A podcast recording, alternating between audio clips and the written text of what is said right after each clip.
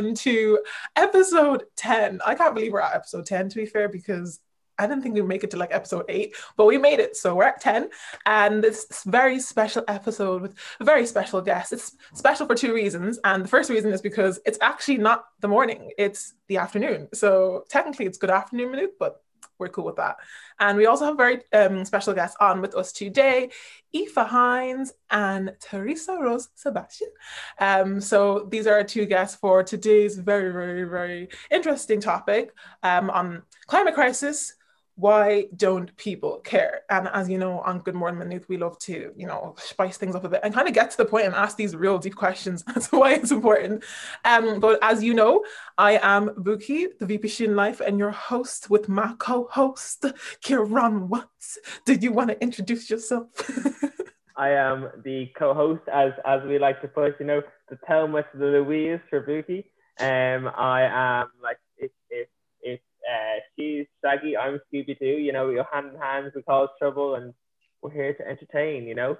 Um, but yeah, so I'm Kieran Ross, I'm the Vice President for Welfare and Equality in the student team. Um, we unfortunately don't have Kieran Coughlin with us here today, uh, just as a result of uh, scheduling issues. But he'll be back for the next, um, be back for the next episode. So um, it's just one Kieran today. So yeah. it's usually two Kierans. For fun fact, if anyone didn't know, you usually have two Kieran on the show. But um, Kieran Watts, you're okay. We'll work with you. We'll work with it. So um, I am going to briefly introduce our guests and then let them introduce themselves. Um, but first, we have Aoife Hines, who is actually our current Green Campus Senator, in case you missed that too. And also Teresa Rose Sebastian, who is an environmental activist, very, very prominent on social media. Um, so if you want to introduce yourselves, I'd say Aoife and then Teresa. Hey, can we hear me? Mm-hmm. Fab. Um, so I'm Aoife Hines. I'm a student in Maynooth University. I'm studying international development and geography. And I'm finishing up my second term as Green Campus Senator.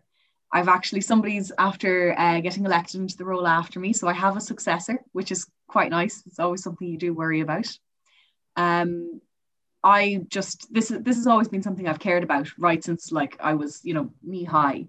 I've cared about nature, I've cared about things like that. So obviously over time I came to know about climate change and I was involved in green schools when I was in secondary school.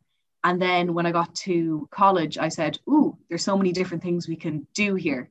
And I've been so lucky that I've had an amazing students union to work with to actually make those things happen. And that's that's what I've been doing, working with my SU to make Maynooth sustainable. Yeah, that's true. Um, and yeah, yourself, Teresa, um, I feel like I have to, that, that, that's a lot to carry on. But um, hi, everyone. My name is Teresa. I'm currently a fifth year in Cork. So I'm a bit far away from everyone else here on the, on the Zoom. Um, I've been active in the environmental movement for around the last three years. I started after visiting home and there was floods these floods were torrential they were unnatural basically and that sort of experience was like okay, you got to do something. Um, and three years on, I have co founded an international organization and I'm also trying to work on like community empowerment and stuff like that. So that's a very brief introduction, but that's me. Y'all, both of you.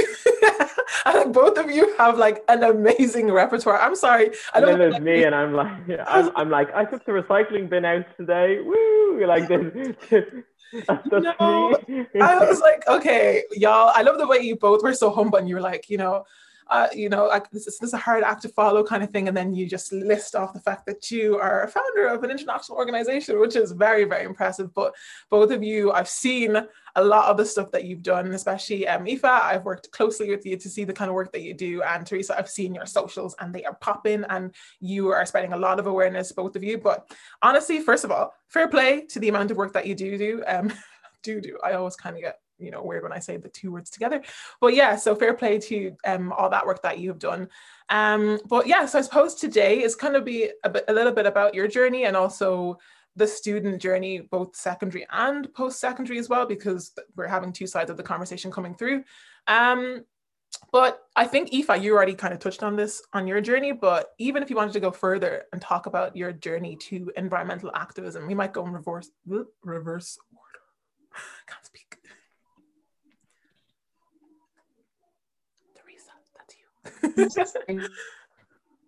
also, I'm going. Um, yeah. So Yeah, Teresa, go. So sorry. Um, yeah. Um, for me, kind of growing up, I've always just really loved nature. Like both my parents, um, they kind of grew up sustaining themselves from the land that they had, um, because they weren't exactly the most you know, well off when they were back at home in India. And sort of as I grew up, that sort of love for nature was always given to me. Like we would always make sure we'd have a garden whenever we'd go home to India. We'd always spend time working on the land. And I mean working on the land as in like gardening and making sure like, you know, there was some sort of sustenance given to us through the land. Um, but I never kind of had the courage really to be like, I want to fight for this. I want to fight for justice and stuff until I kind of faced the climate crisis directly. Um, and what had happened was in 2018, you see Kerala, which is the place I'm from in India, always has these monsoon floods. We, we monsoon rains basically. We kind of expect them every year, but the rains that we got in 2018 were unnatural. Like the we we had floods in what three to four hours, which was just not normal at all.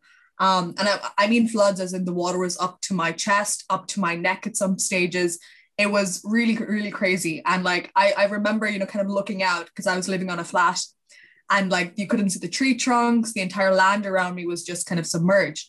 Um and that sort of experience was really like really scary. You know i was 14 i was a kid. I was like okay this is really scary. Um i don't i don't know what's going to happen next.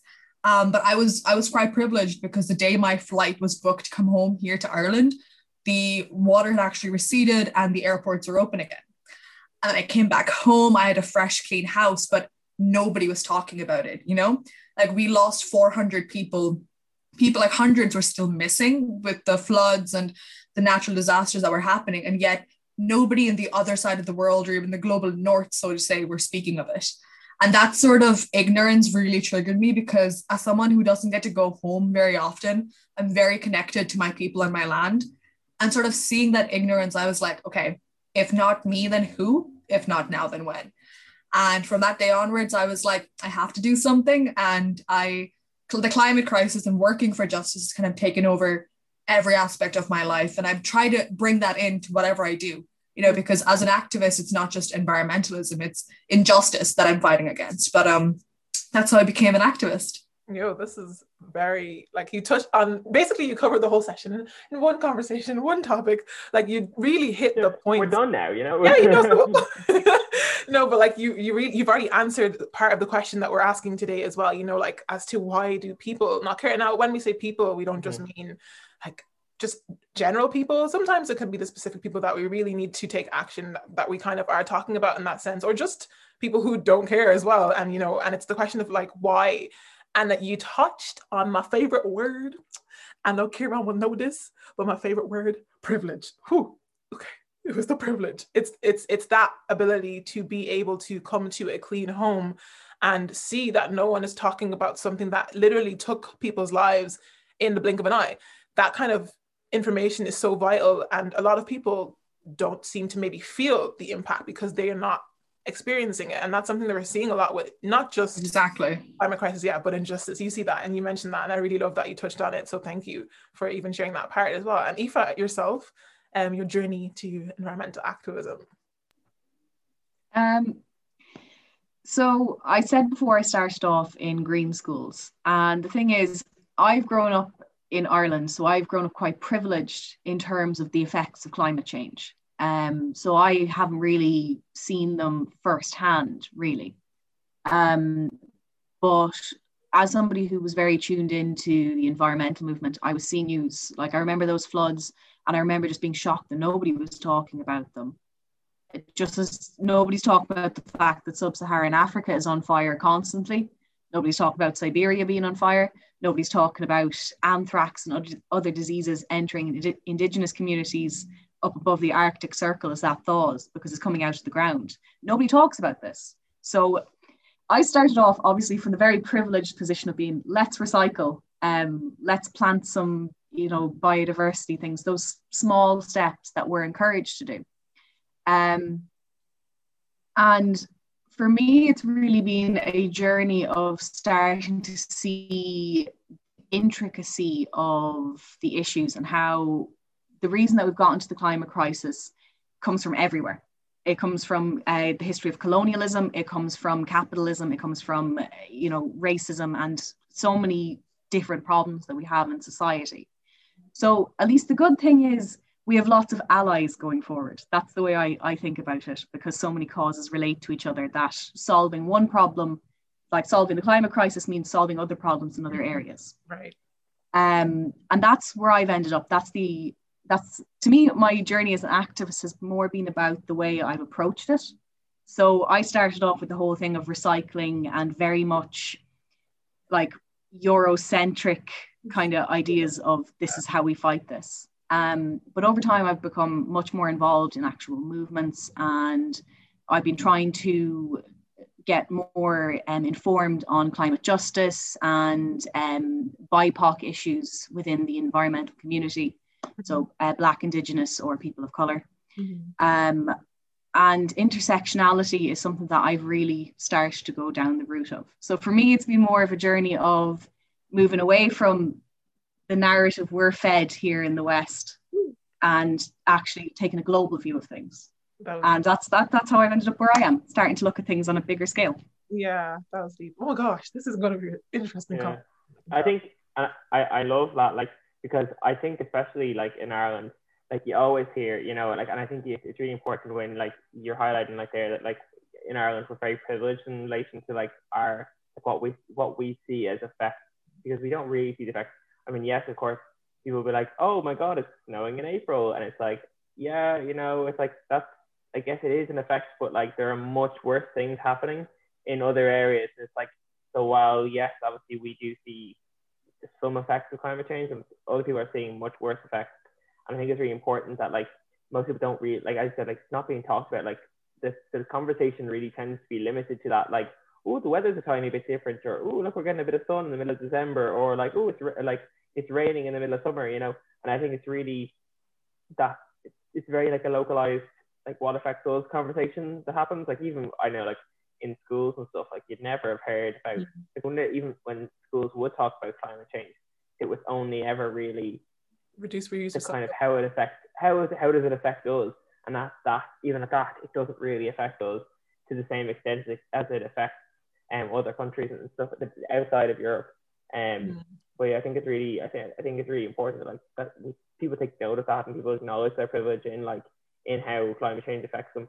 Yeah, that was yeah, that's so true. Like our if I think about my journey of learning about like climate change in school, I will tell you it really was just in a nutshell reduce, reuse, cycle. And like that's so sad because I came from a background of being um a scientist. I'm still a scientist technically, but like I did all three sciences in um leaving cert. So I did biology, chemistry, and ag science. And you would expect me to learn a lot about the issues that are we're like actually being faced with right now. Like you would expect that to be my curriculum. It's not. Even when I got to college, it wasn't. And I'm a biology major. So it's like like the primary opportunities you have to be able to input this education it's not there you're not doing it and that is coming from the fact that yeah we are privileged we don't feel the effects of what's going on or we just don't think that it's important because even there are aspects that we are seeing Aoife, you mentioned it, intersectionality, that injustice is basically happening and no one's talking mm-hmm. about it because they're like, it's not my problem. but yeah. is, is it not your problem? Like a, a, I, a lot of I just had a thought there for because I mentioned intersectionality. I didn't actually give a definition, so people oh, who are watching this might not know what it is. Yeah. And intersectionality is the overlap of um, different oppressions. So depending on who you are, me as a white woman, I face uh, patriarchy. That's an oppression that I face. Mm. But a black woman such as yourself, Buki, would have to deal with racism on top of that. Mm. So that's the idea. Intersectionality is how all of these things overlap. Just yeah. so everybody. Yeah, true. Good, good on you. Thank you for doing that as well. Yeah. No, oh, no, I think it's really important to give a definition to that. Yeah. Yeah, definitely. Because it is something I think, and it's, it's so important that we do look at everything in intersectional approach because I think that's something that people in all their efforts to try and solve the issues in the world. I think it's when when approaches that are taken aren't looking at things in an intersectional basis that that's when the issues will come along. I mean, like I know as someone who's kind of you know, uh, like I'd be very, I try to be very clued into LGBT issues and um, like as a queer person myself. And I know like that a lot of issues that arise in the LGBT community, a lot of the solutions that are posed benefit white cis members of the LGBT community and tend not to um, benefit the trans members or the members who are um, indigenous and people of color. You know, and it is very disproportionate in terms of how it's affected and, and in some of, as you're saying, like it's, it's, it's so important that like you know when we are looking at things that we do look at in intersectional aspect and how Mm, yeah. solving one issue can solve another. Yeah. But you also have to make sure that you are taking into account that there are multiple layers to um this, and it's like why the whole like climate crisis come around. It's with all the colonialism and everything that goes along with that. Um, and Buki lo- like like Buki loves a bit of decolonization, so you know like, Talk to me Buki's, about like, like You know, like- but but, every uh, time. Buki's, Buki's favorite word is decolonize, and I love it. But um, Every single no, I think it time is. you And I, I'm glad you kind of put a definition to it. Yeah. Sorry, I didn't. But, like I like my hand up like the majority. I, I like in second.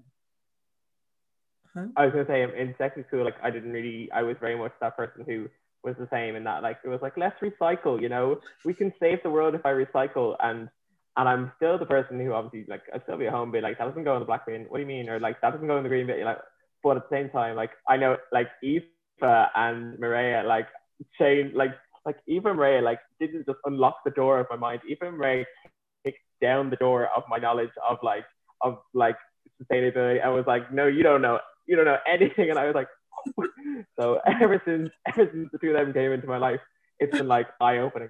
But, it's, but it's just it's because you don't have those conversations anywhere else, you know. so true that education aspect even touching on what you've all said i'm going to move to the next question to ask you both as well the main topic the main debate because you've mentioned it and you're like why are people not talking about this the main question today is why do people not care so what would you think and why do you think people because we know people don't care there are some people who really don't care so let's be honest um but um yeah like anyone jump out and say um you know feel free to speak up if you'd like to answer that if you have one I can go first. This is just because this is something that like I get it to a certain degree, but then it's just the pure ignorance because like like humans just psychologically like I attended a talk on this because I was just so enraged by it. But like psychologically, you know, for ex- for example, people who smoke, you know, it's like you know it's not good for you, but unless you come to the point where there's no return, you're like, okay, then I have to stop. It's the same thing. It's like you will continue to do whatever suits you until it comes to the point where it doesn't suit you anymore. And like for so long, people think that the climate movement began with Greta in like 2018. It didn't. You know, we've got 51 years of Earth Day this year. Indigenous communities have been shouting for hundreds of years, but it's just because those in power, like the people who control the media, which are normally countries in the global north, white countries who are perfectly fine living their best lives, exploiting other countries, they didn't talk about it for so long. And that's kind of the reason why, because we're just psychologically not able to kind of be like, oh, I don't want to worry about that. It's like 20 years. And like, the reality is the climate crisis is yesterday, it's today, and it's tomorrow, you know? Um, so that's just, it's, oh, I'm sweating. just that. It's literally just because we're never taught to, I think you said something, but you were like, yeah, it's not our problem. Hmm. It's that entire sentence. We're taught to never care about like what happens outside of our own bubble, just Right, because that's the way our world has got a colonialism, um, invading different countries. That's what we've been taught, what we we've been seeing throughout history. It's just you take care of yourself. If something's happening to your neighbor, pray it doesn't happen to you. Don't talk about it. Oh, And It's this entire history of just like you stay quiet, it'll be good for you.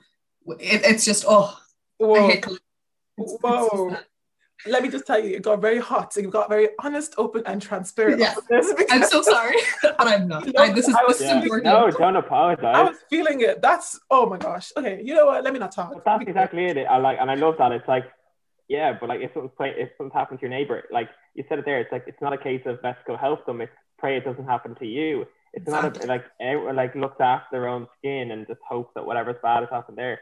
And like that's the same. Like you know, in Ireland, we're like, well, we hope it's not going to happen to us, and we hope we're not going to see a monsoon happening anytime soon, or you know. But I there's no there's no action to actually assist the people who are going through it at the moment. I'd like to add to that. So, our education system has a serious gap because it has not been decolonized. So I know loads about the ancient Romans, um, and I know all about these different layers that you go down and all these different no. mad things that I don't that are like I don't need to know these things, but I don't know about how I watched this amazing video on YouTube recently, and it detailed a load of African history, and it talked about the problem with African history is a lot of it it, it was there, but we separated generations of people and the oral tradition was lost. Mm. But there have been people, they were uh, performing cesarean sections in Ethiopia yep. hundreds of years before uh, Europe was. There's all of that there, but we're not taught any of that. So the only exposure in Ireland that we really get to other countries, particularly former uh, colonies in the global south, who, unlike us, they weren't white and they didn't speak English and they weren't right beside Europe.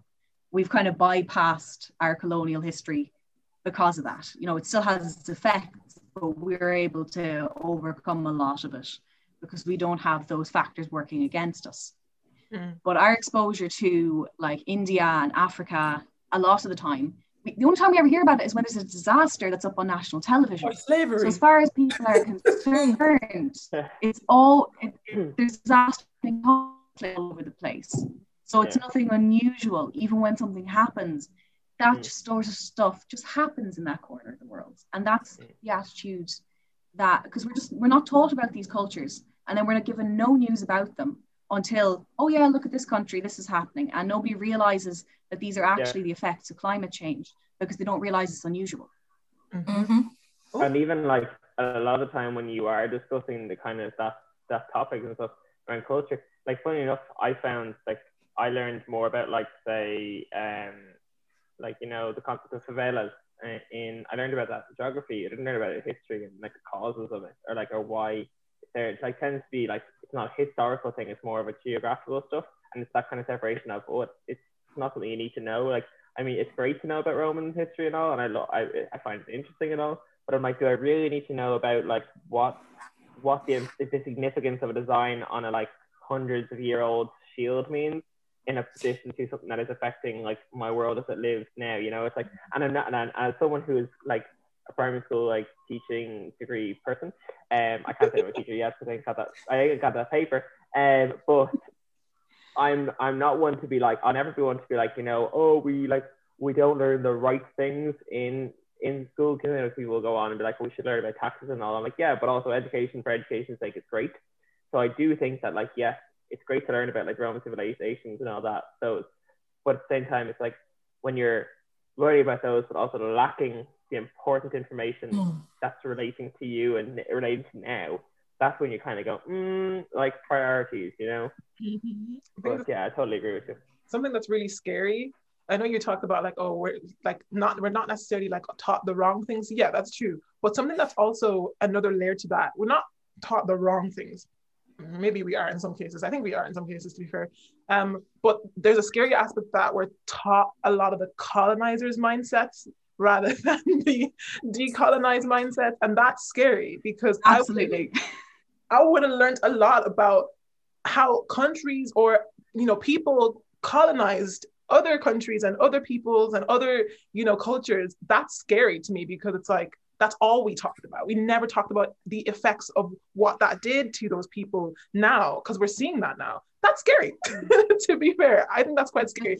Add, adding on to that, there's a thing where when we start to talk about um, these other countries that are being affected by climate change, mm. and it comes up in debates, it's usually a talk when you see it in the climate movement.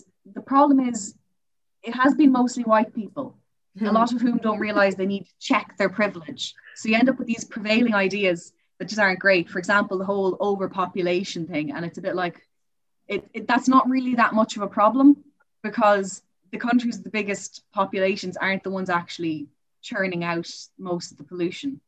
Um, and as well as that, there's a lot of the a lot of the talk now mm. is it's always what about the economy when we take these hmm. steps? Mm. That's always the economy. Boo And one thing I'm like, economy yeah. isn't going to be one thing that comes back. I just, I just want to say this very quickly. Um, one thing that always comes back is can Africa and India and China really be allowed to grow if we need to tackle climate change? Whoa, whoa, and this comes up. a serious topic. Whoa. I, I just can't wrap my head around it. Whoa. I'm sorry. This yeah. is the most unpacked GMM episode in my entire year. I'm sorry. Whoa. What? Say that again, Aoife. Can you say that again? Because I don't think the people heard. What? The thing is, right, we, we have a okay part, part of the reason that people don't care we have to so we've, we've got the we're talking about the colonialism part of things but there's a few other things behind it right um sorry give me lost my thought i've had four hours sleep since monday so just give me a second don't worry you got this. um okay. right uh so these type of things that we end up talking about the climate movement started off with um, a bit like the way that the tobacco industry behaved in the 50s.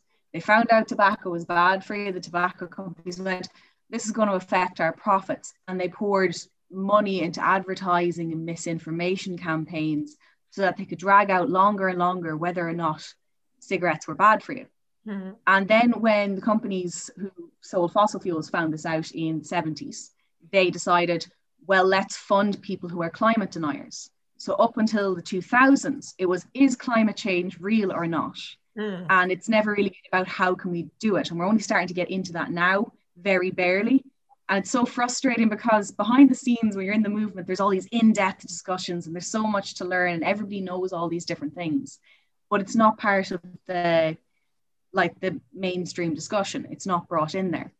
Um so yeah, that's that's what's happened. We've had a problem where First of all, it was denial. But now what's happening is we're having people arguing, well, the economy, and it's going to be difficult, and it might cost us more to make the changes than it'll save. It's just all this mad reasoning, but that's yeah. that's what we're hearing. And a lot of it does focus on Africa and China because those are areas where people can say, well, yeah, I'm concerned about them growing considering they're such big populations. And what if they start to live lifestyles like us? And it's it's frustrating. Right, right. Whoa, I'm sorry. I'm trying to like come down from all the stuff that was just there. Cause I'm like, this is oh, this is honest, open, and transparent for real. but yeah, no, we, you both really hit like, ma- like numerous nails, not even one nail, numerous nails um, on numerous heads. but like, um, I don't know. Sorry, Kieran, I didn't know if you wanted to jump in there or was it? No, I was just gonna say even that sentence, like it's it's the worry that they'll live like lives like us, you that know. Was... And even that sentence, like that's it, I mean, that carries so much weight and it's so true. Like because it's a case of it's not a case of it's never a case of we should just how we live. It's a case of they should they like we can't allow them to have the same privilege as us because there can't be that many people with that much privilege in the world without the world falling apart. So it's taking the sense of, well, that's and that, that's like, and that's, that's exactly what Aoife was saying. Like, it's, mm. it's, you know, if everyone had all that unlimited privilege, and you know, the world would fall apart. And it's, it's about people who aren't, you know, willing to give up their privilege for the sake of the planet, and are instead making sure that no one gets up to where they, they are. Like, you know, and Mm. I think that's, it's crazy, but like I think you just put fantastic. Like I, I can listen to you talk about the environment all day. I really like, I always say, I learn stuff every time, but uh, but no, like that's exactly. It's not even hitting the nail on the head. Like I feel like B and Q is out of business. Like all the nails are gone because they hit. Like it's just all the nails have been in the head. but uh, yeah, no, definitely. Yeah, that was. I just caught your joke there. I was like, "What did you just say?" like, then yeah, I got you. I got Thank you. A hardware, you know, nails. yeah, I got it. I'm sorry. This is how I'm always like when Kieran throws one of those jokes. I never hear it. But um, I no. love a good metaphor. Even continuing on, um, so our question, we have another, not another question. Sorry, yeah, it is another question but now talking to you know students today i actually went on to our instagram we have a blog um, page msu underscore blogs and um, where we kind of do polls and questions and we did ask some students kind of about the topic that we're discussing today and you know whether they felt like people cared about the climate crisis or just the environment as a whole and a lot of people were like you know the same things that you both mentioned no i don't think so majority of people answered no and also said that people just don't feel like it's relevant to them. And those are topics that you've touched on right now. But we also posed the question of, do you feel like, you know, you're doing enough for the environment? And I didn't specify in which aspect or in which way, you know, whether it be personal or on a bigger scale. I just asked, you know, to see what, how people felt. And a lot of people said they don't feel like they're doing enough, which is valid. Um, lot, some people said, yeah, absolutely, I'm doing as much as I can. Um, so I think a lot of students are. They say that I don't feel I'm doing enough. can I? Can I? Yeah. Yeah. I'm, I'm on that, that, same boat as well. I still don't feel like I'm doing enough. It's a, it's a mutual feeling. And that's the thing. Yeah. Though, the reason why I asked the question was because I was at that stage maybe about three years ago where I was like, I didn't when I fully started grasping the concept of everything that was going on properly in my own mind. I, I felt so guilty that I was like, I'm not doing enough. Like as in because I thought like, oh, what I'm doing is too small. Um, but that's not that's not my fault. It's not a lot of people's fault. We're not educated to the point where we know mm. what we can do. And you've touched on that. I keep saying you touched on that um, topic, but that education aspect, a lot of people have said that too. So let's talk about what can we do while we're in this mess that people have created for us. the people, you know who I'm talking about. But yeah, no, what can people do? Just oh. on, on, for uh, for that, just kind of just before you go on back, just the we were saying about like not feeling like you're doing enough, mm. and I think the the reason that is, is because it's not. I I think you know it's like if someone has asked you to push a large boulder, right, and you're pushing with all your strength and you're doing as much as you can, and they're standing by the side going, "Come on, you've almost got it. Great job. Keep going." And it's like, but they're not doing anything to help, and mm. that's very much I think the mentality that like a lot of people have, and that you know when people push the idea of you need to recycle, you know, you need to make sure you're recycling because that one can that you accidentally put in the in the black bin is really going to make a massive difference in, in like that that could kill people, you know. And you're like, mm, really? And uh, maybe it's the government not hitting their, their targets, you know, on time in terms of sustainability. I'm like, mm, maybe the large overseeing body of the of the country is probably to blame rather than me mixing up a can as to whether it's recyclable or not. But I think that's the mentality. It's the case of like, you know, people have to work together and can't be that singular effort, you know, and and then going into, I guess I, will I'll pass over to, Teresa and Aoife, like, um, talk more about it, like, to think, talk. But that was just uh, another metaphor for me. It's like, that's how it still feels. And I think we're always going to feel like we can do more because that's like the blame is being put on individuals at the moment, when in reality, it's not our fault and it isn't our fault, but we're the ones being told to to do more all the time. And I feel like we talk about I could be talk, I could be talking about COVID or I could be talking about the environment, you know who but uh well that's another conversation.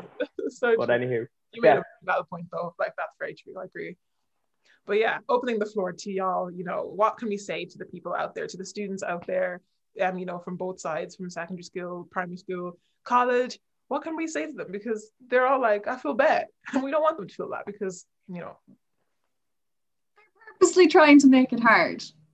They're purposely trying to make it hard. And if you look at, oh my God, there was a, an advice leaflet that went around last year, the year before from the government. I would nearly throw up when I saw it. Um, it was all like, recycle, switch off your lights. This is how you save the planet. No. I'm sitting there going, no. Uh, there was nothing. There was nothing about lobby your bank to ask them not to invest in fossil fuels. There was nothing about. There, Sorry, they were just decolonize anything. Frustration, you know. anything else but recycle. The thing is, that's that's that's the problem. Part that's actually part of the reason that people don't care. It's not that they don't care; it's that they don't feel they can actually do anything. Because what we've been peddled since forever is that it's our individual moral responsibility to fix climate change by taking tiny individual actions at home. When actually, if you just fix the system, Stop making plastic. And there you go. No more plastics going out. Yeah. That's, that's it. That, that's honestly, that would fix even, it. Yeah, or even stuff like driving to work and all that. Like, I remember at the start of the pandemic, remember those those two weeks when when we thought it was going to be two weeks, and the whole discussion was because everyone's staying at home and work like from working from home, we're to close the ozone layer hole. And I'm like, no, I'm pro- pretty sure it's because all the corporations that were absolutely filling the air with toxic gases, they're the ones who stopped. I'm like, you know, when it's like, yes, of course, there's some elements that will contribute to, but like, it is, it's like, oh, look at this tiny thing that has a minuscule impact. If you're not doing that, like, and it goes back to what you're saying that, like, the whole people don't want others to have as much privilege. Like, other people want the privilege to be able to do Mm. whatever they want and not think about it, and they put the blame on the people and make sure that they can never get to that stage. Mm. Yeah. And even yeah, Teresa, what about yourself as well? I mean, I feel like I've got a very long-winded answer just because I've I. I I say I have the um the the unfortunate. I've actually met a few oil executives. Um, I was on a call with them, uh, basically lobbying them to not attend COP, and um, I was talking to the head of Europe of British Petroleum. And um, this is a very I haven't I haven't said this on live. This is a very special piece for everyone here listening Exclusive. the head of BP Europe told me and my fellow activists that they have oils for the years to come. Um, keeping in mind that BP put out a report saying that they're going to become sustainable.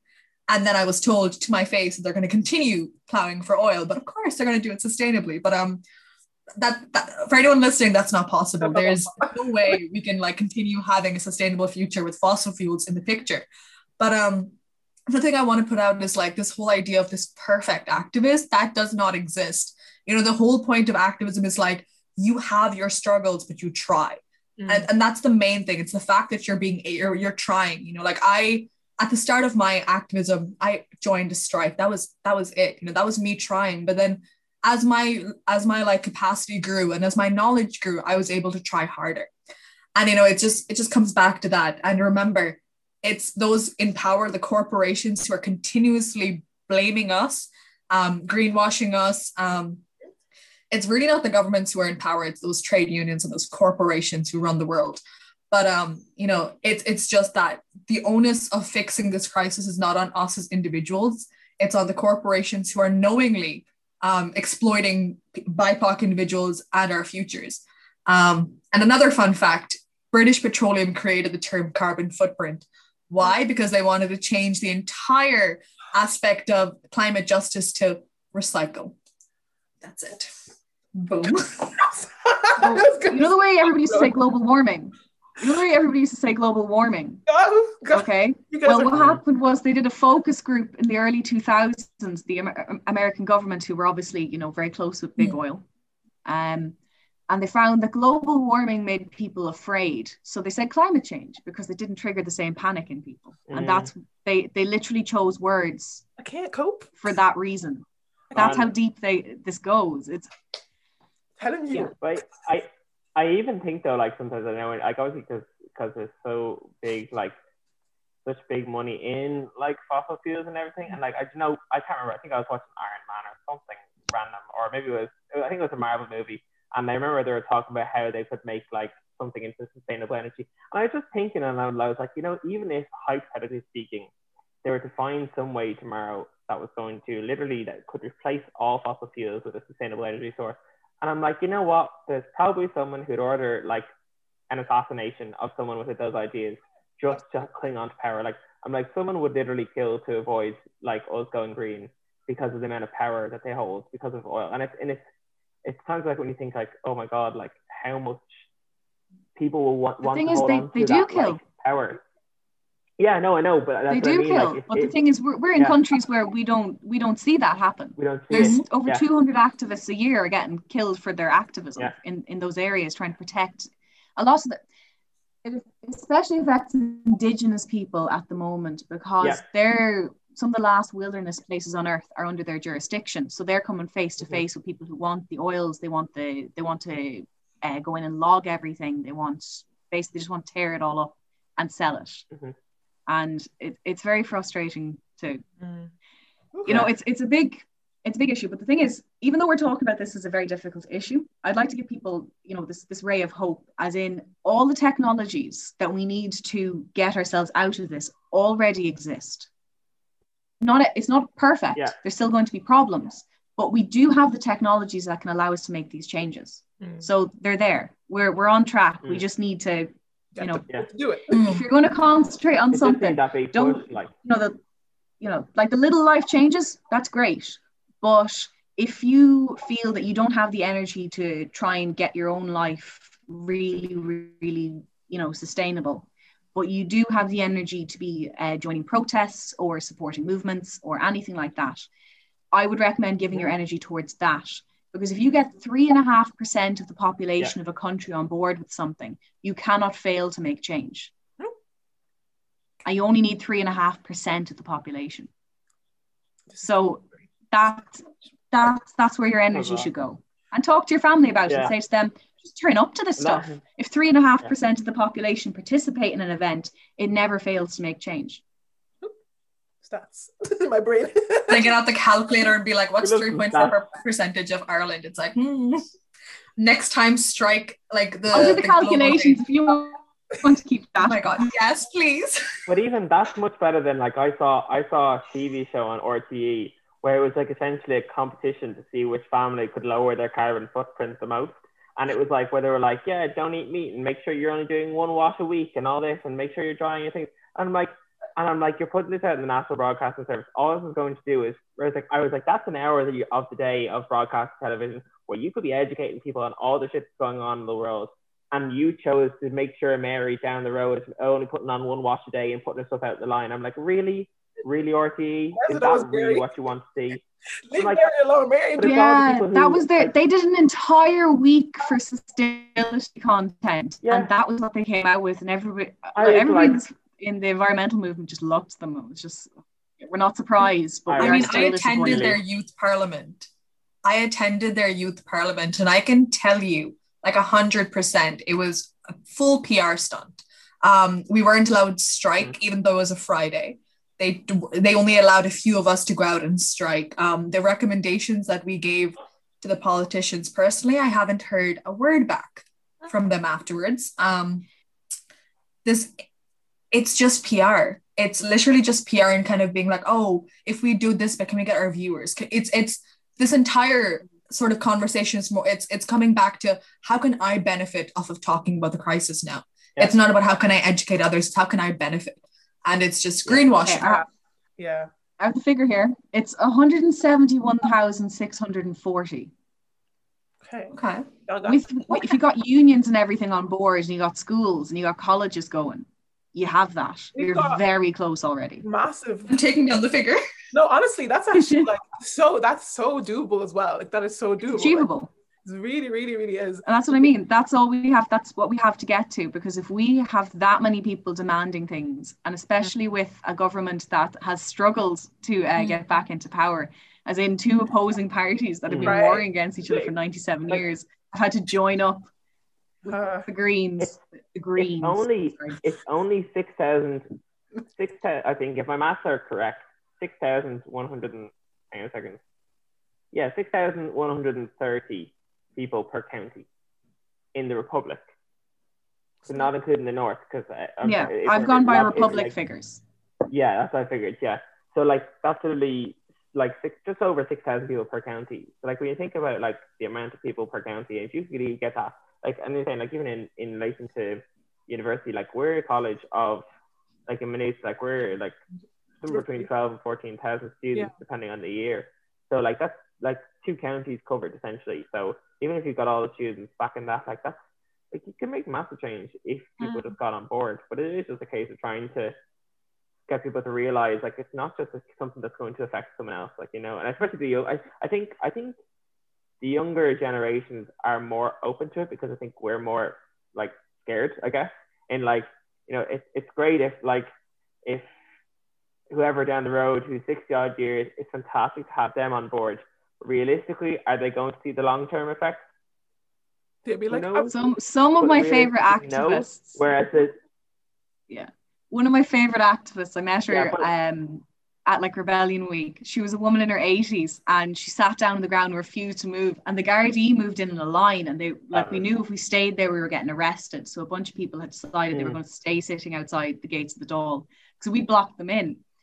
Um, and they had to pick people up and they got as far as her and she's looking up at them and the police realize that if they pick her up everybody's filming if they pick up an 80 year old woman and like carry her and dump her over there it's not going Yeah. to look good no, so they didn't touch Yeah. her they had to stop because there's just this line of old people But like that's we it, can't really like- pick them up Yeah, that was, I, I love but it's that. all about getting like it is get it, it is getting about, about getting everyone on board. And I think like obviously I don't think any I don't think we can say like you can have a movement when just have I wouldn't be saying like oh only get young people. it's only going to affect young people because it's not only going to affect young people. But I mean in terms of the like if you want to look at say I guess for in going back to the whole thing of you know people only care about what affects them. I think it's easier to get younger people in Ireland to look into the future because they're still going to be alive when like the real consequences are going to start hitting Ireland, you know. And then I think it's easier to get them to then go, oh, this is what's going to happen to us in a couple of years, but it's actually happening to everyone else right now, you know, outside of Ireland. I think it's easier to kind of to gateway them into caring about the wider issues around um, around climate issues because they're younger. But I think it's it's the older generation who've kind of come up through the you know come up through the boom, come up through like the growth in the economy and everything that's kind of led in recent years to the like to the rapid increase, I guess, in terms of the local stuff. It's much harder I find to get them to kind of go, oh yeah, this is a big issue because I think what we also have to remember is we have a high level of education which we've never had before. Suddenly, 60% of the population yeah. are going to college. My mum couldn't afford to mm. go to college, neither could any of her siblings. Same. Um, and my grandparents never made it to secondary school, either of them. I think in total, my grandfather had, he was in school for for eight years. No, he was in school for six years. And in that time, he made it to 200 and something days in total across all of that time. Mm, wow. So there's a level of education that's missing. And I think that's part of the reason that people also people don't know how to care because they don't understand what you're trying to tell them. Mm-hmm. Because when you're involved in the movement, you're talking an awful lot of science, yeah. and science is very difficult to get across to people if they don't have basic concepts. And I think that's something that the environmental movement really needs to look at. It needs to look at explaining things simply rather than trying to sound clever. Because mm-hmm. a lot of people are just out there spouting all the stuff they know, and yeah. it's not approachable. It's just white noise. Yeah, I can even tell you, like three years in, the IPCC reports some of the scientific facts that come out. I'm still sitting there like, what does this mean? It's it's really hard. I think that's one of the reasons, like education and just things that we should know regardless of where we are in life.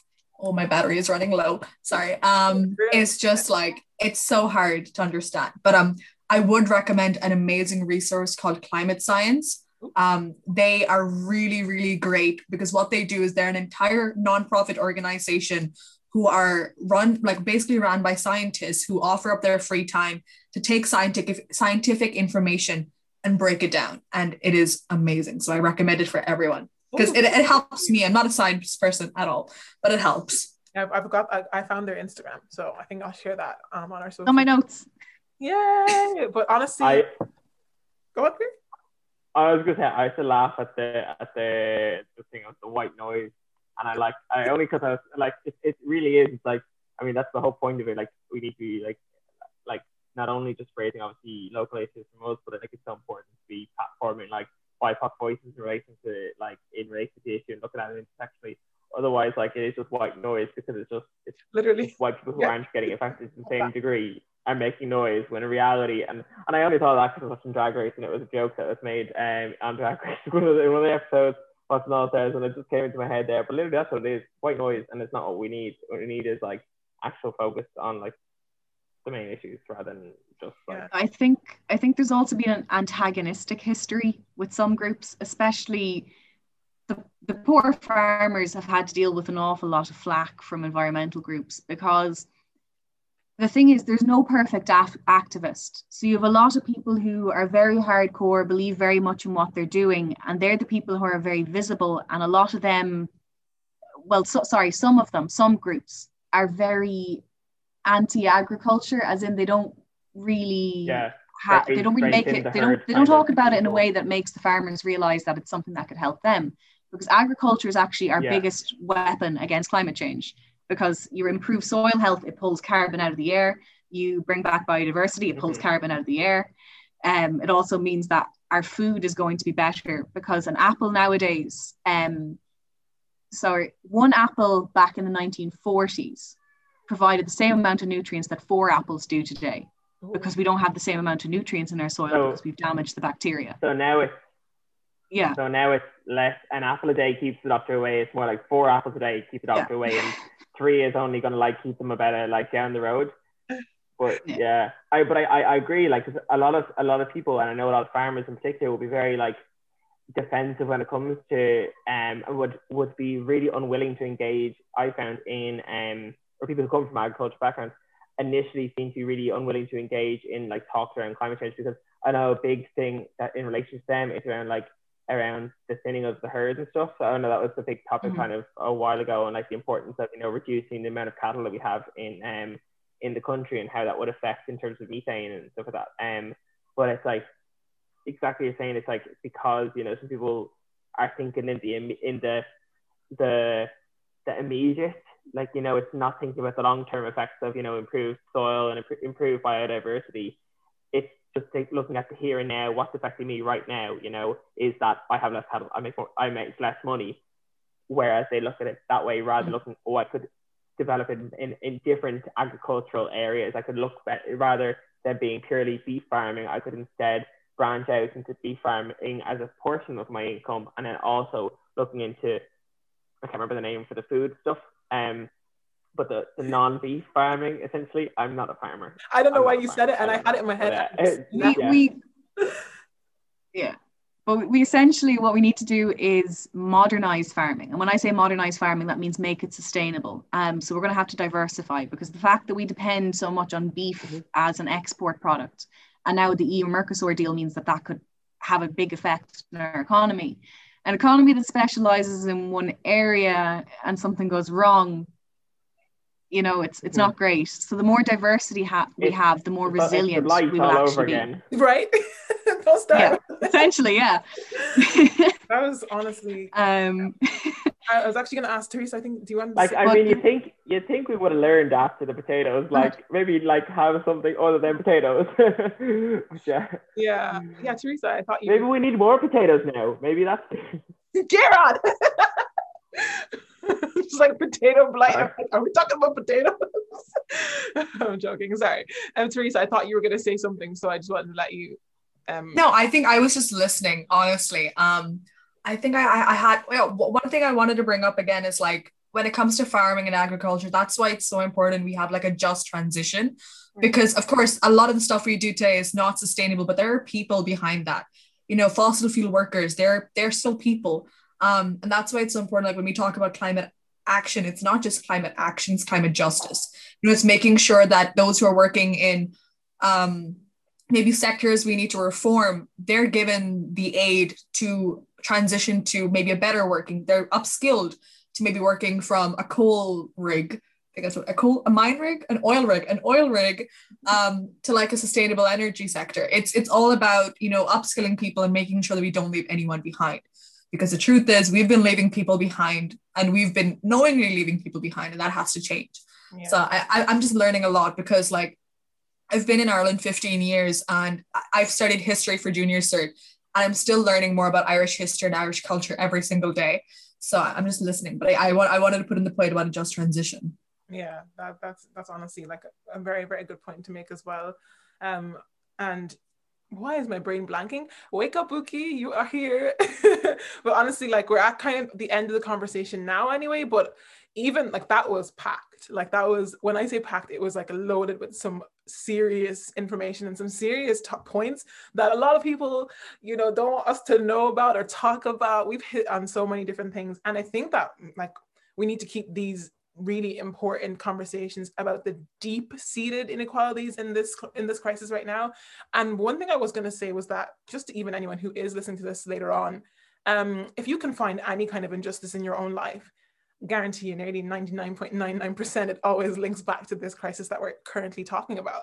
Um, and once you find that, I feel like your body's going to be like up and ready to go. Like I'm, I'm not going to sit down for it. And that was part of one of my reasons anyway. I don't know if it will help anyone, but personally, that was something that pushed me to be like, bruh, this is uh, this is something more than meets the eye. And it's because no one told us about it because they didn't want us to know about it. But now we're knowing and we're going to have to get moving, you know, and that's the the positive about like getting that education from others. So honestly this means i just like i'd like to say one more thing to kind of another thing to try and deconstruct that narrative you've been given in your head that it's your fault. Like hello i'm 23 years old. I was not alive when everybody decided that we were going to have a lovely fossil fuel economy. Right. You know i'm only allowed vote for the past five years. I'm not good at maths. Um, but what I would like to say is, even those little things you're doing, okay? So I had somebody say to me, well, what's the point of buying the eco friendly toothbrushes or the reusable bottle or anything like that if um, it's not really making a difference? And what I say to you is, we do live in an economy. Um, so as much as they do talk about the economy, it's not something that's going to go away. We just have to rethink our idea of growth and development. Um, we need to rethink it. We rethought it after World War II and that's how we ended up in the system we're in now. And now we need to rethink again in order to take the next step forward. Mm-hmm. But every bit of money you put towards reusable things or eco-friendly products is you investing in a company that is providing those yeah. products and providing those services. So your money in those areas is never going to waste. Mm. And when you're doing those things, it's not unimpactful you've supported a business that is giving those alternatives because we can't just remove everything if the alternatives don't exist. Yeah. You're helping the alternatives grow and you can fight then to make sure that they're given the support they need to become the main part of the system. Hey, mm-hmm. that was nice tying. And also, like by divesting, like from uh, spending money on those the non-sustainable brands, I this as well. It's like while yes, you know, if one person stop buying from a non-sustainable brand. Is the brand going to go away completely? Probably not. But it might mean that when they're looking at their stock in terms of how much they need to order and how much they need to to actually produce in the first place, if let's say they're producing 10 units of whatever their product is, and that's like normally would say for all their customers would would be a decent amount. If all of a sudden they don't need 10 and they're only selling enough to be using five, then all of a sudden they cut their production in half. And it's like, if because at the end of the day, companies work based on a profit margin. So if it's obviously now there'll be some things that, you know, they'll just have stock there. But in terms of like, um, if, if, if companies don't see a need to produce as much because they don't have as big of a market or they don't have as big of an uptake, it means that you're going to see less production, which is obviously going to lead to less um like less emissions, less production costs, less uh, resource being used up in terms of production, like which will all have an impact impact in some way, shape, or form. And it's not so it's, it, it isn't just about like you know whether with like reusable cups, you know, and non-reusable cups. It's not even just about that one cup. And yes, obviously it's, it's about like look like it's it's as much about um divesting from ones that are using the non-sustainable ones and investing in the sustainable branding to ensure that that's there so that when hopefully as we do switch over more and more, it becomes more of a this is a bigger one rather than the unsustainable one. But mm-hmm. yeah. yeah. I guess I don't know if I made sense there, but I think made, I did. You but. made sense. You said this similar thing that you, you kind of said the same thing as Aoife, but like you give like an analogy, which yeah. is Kieran's forte. He just loves giving analogies.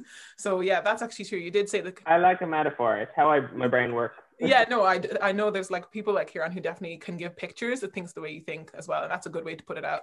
Because I definitely imagined it, and I was like, oh, kind of get what you're saying. But um, yeah, and even Teresa, I don't know if you have any final remarks as well yourself. You close it off? Um, I just think it's just trying, you know, just try and make that difference. And education is an amazing tool. You know, I, I really consider it both to be mitigation, which is, you know, stopping the, the effects of the climate crisis to come, as well as adaptation, which is making sure that your vulnerability to the climate crisis effects are reduced. And education is a great tool to do both because um, a friend of mine has said this, Cody, you can't fight for what you love if you don't know who you're loving. You know, that sort of thing. And so it's, you know, find what you love um, and fight for it. Yeah, that's it. I, I, love the, po- the positive note as well, like that key on education, tapping into that. Once we kind of open that up and open that sphere, the education that we really, really need, the decolonized one, yeah, then, you know, this is this is going to be like one of your biggest tools. I so I definitely agree with you there. Um, but with that being said, everyone, we have come to the fin, the end of our show, today's episode. I want to thank our special guests, Aoife and Teresa, for coming on. Honestly, I can confirm that this probably was one of my favorite episodes to do because, like, whoa, I just felt like everything was wigs were being snatched and like points were just being dropped. It was very, very, very important, and I really loved it. So, thank you so much for being our guest, and um, hopefully, we'll get to see each other in the near future. Fingers crossed. Um, but yeah, with that being said, is it it's good afternoon minutes at this point. but yeah, that's it. At this point, I'm like, good night, Manu. Ready to go to bed. but yeah, so thank you so much for watching slash listening, listening, listening.